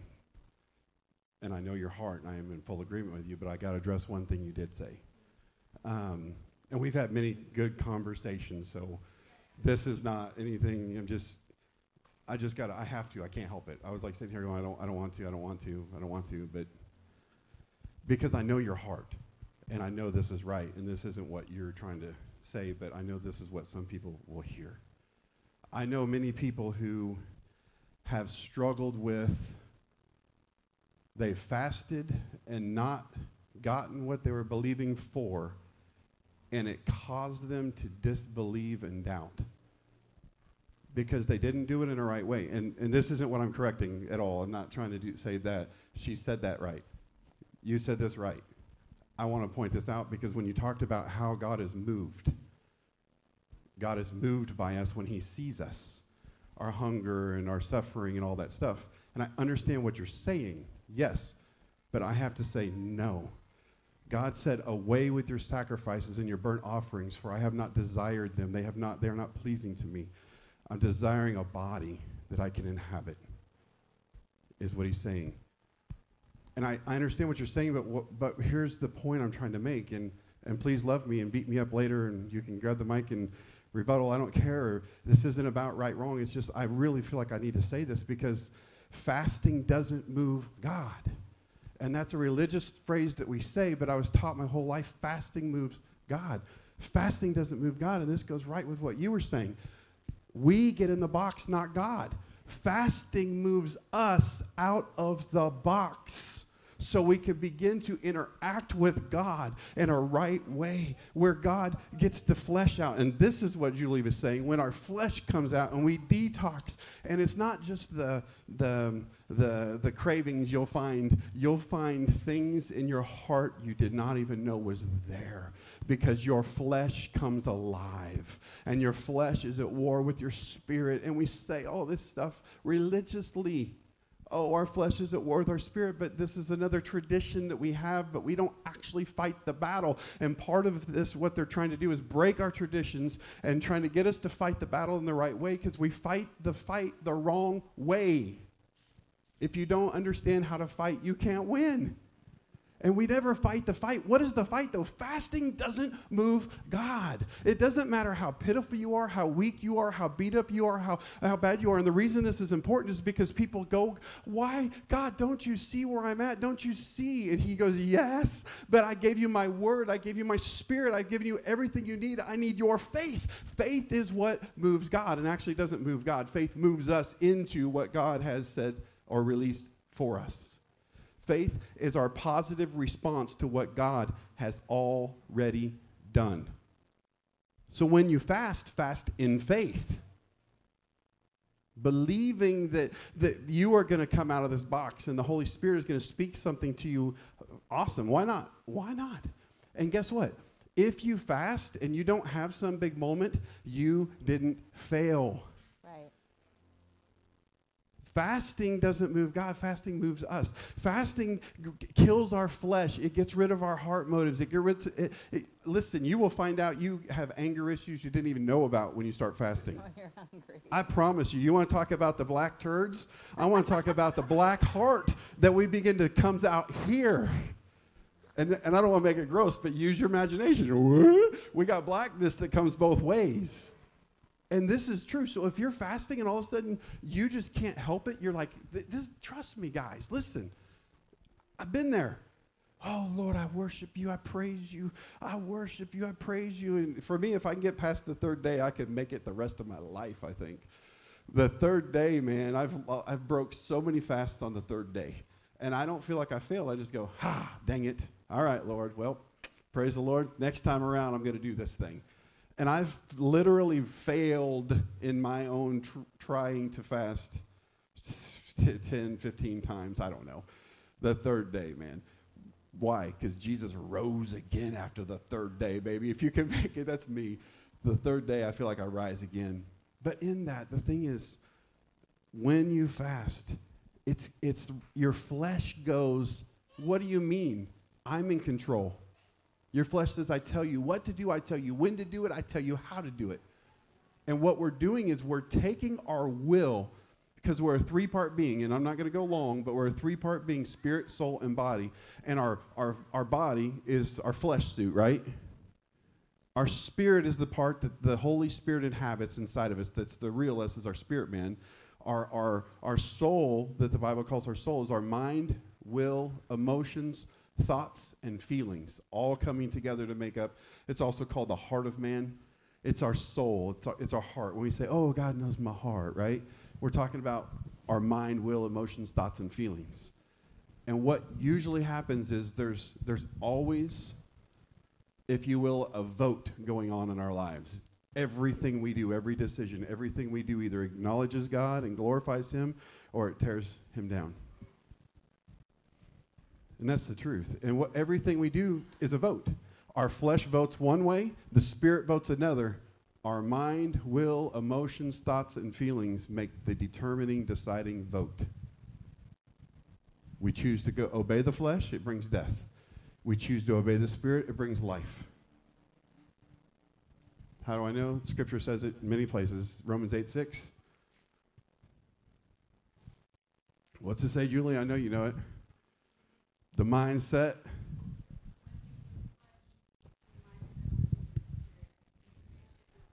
Yep, the mindset on the flesh is death, the mindset on the spirit is life and peace. I know she knows it because I've had her quote it to me twice. Yeah.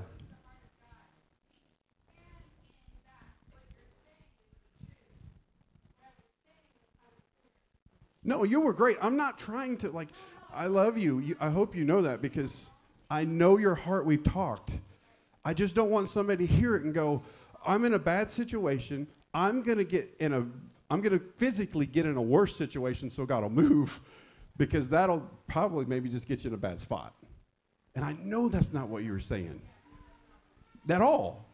But I wanted to bring just clarity because I know your heart in this and I know it's right. But if somebody hears that, it can reinforce what religion has already taught you. Because I know for me, I grew up and I was told again and again and again if I will just look pathetic enough and get, you know what I'm saying?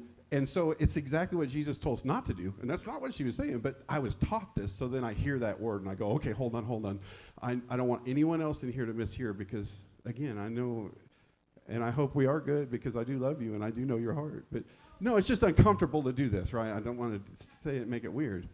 But but fasting is powerful. Fasting is amazing, and fasting is one of those traditions that we the church lost, along with a lot of other things. I mean, I'm not going to say anything else about it because today my legs were. I could go on hours about things that we do that we shouldn't do, and things we don't do that we should do, and and the whole thing that was summed up when Julie first said, It's all about your heart.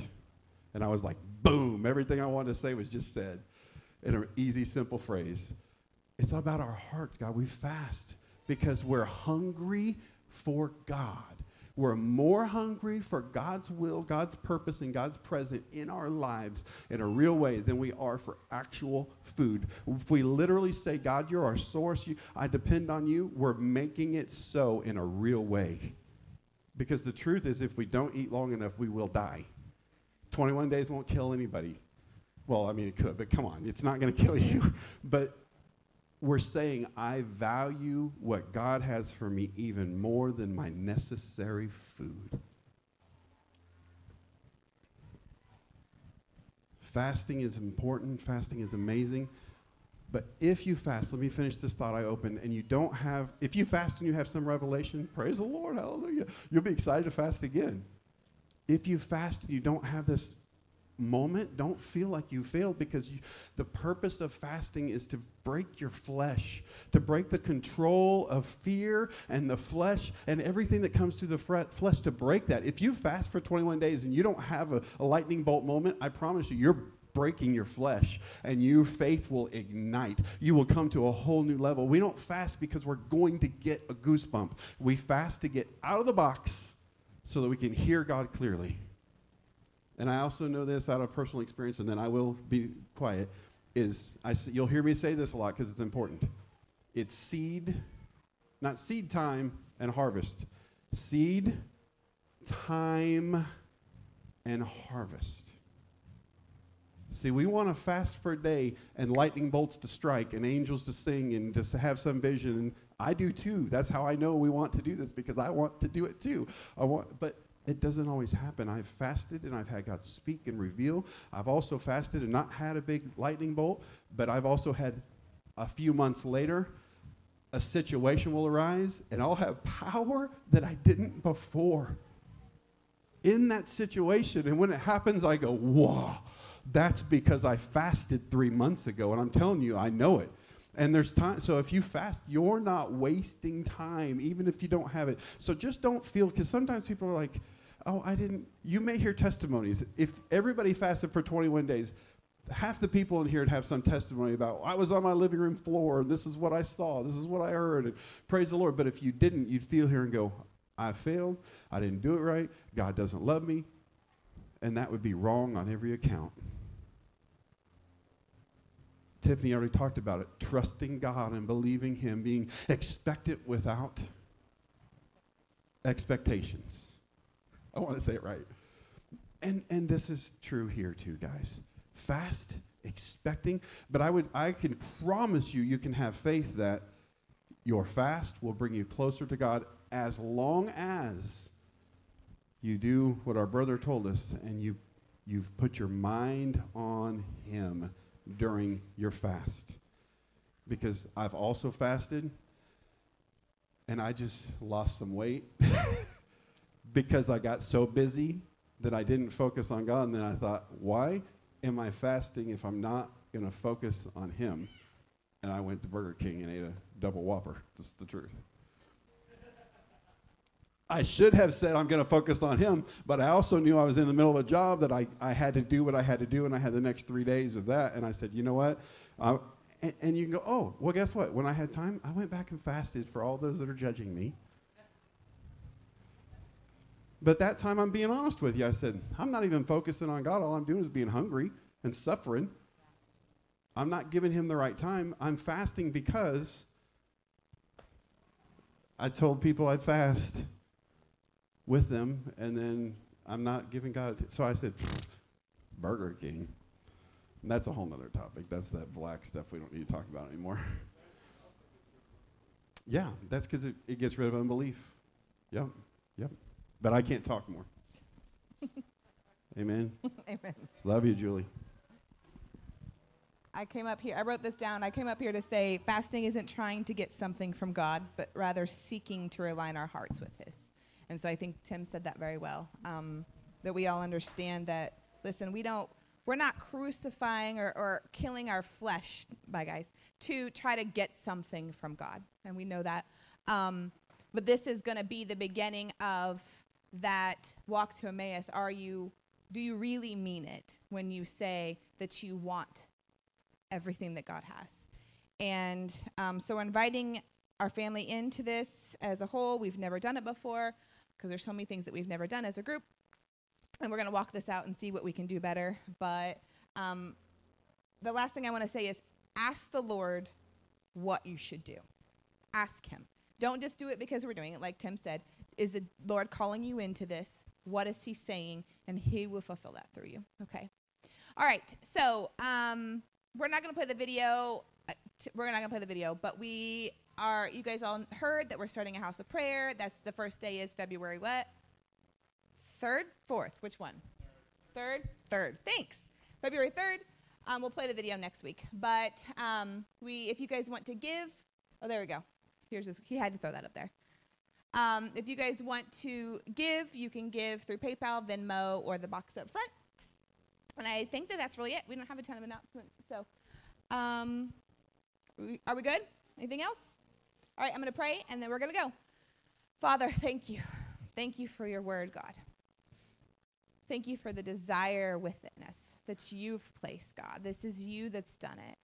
To want to walk on this road with you. To God, to, for, for us to say, God, we are so expectant, but we don't have any expectations on you, God. You get to do what you want to do. Come what may, Father. We love you. We're looking at you. We're following you. Which way are you going, Jesus? You have our whole hearts. We love you, Lord. Amen. Hey everyone, thanks for listening to the Lyric House Church podcast. We hope this message blessed you, and we encourage you to share with your family and friends. Remember, the gospel is good news, and good news is worth sharing. If you want to get involved or see what's happening next, make sure to follow us on social media. Until next week, we love you and God bless.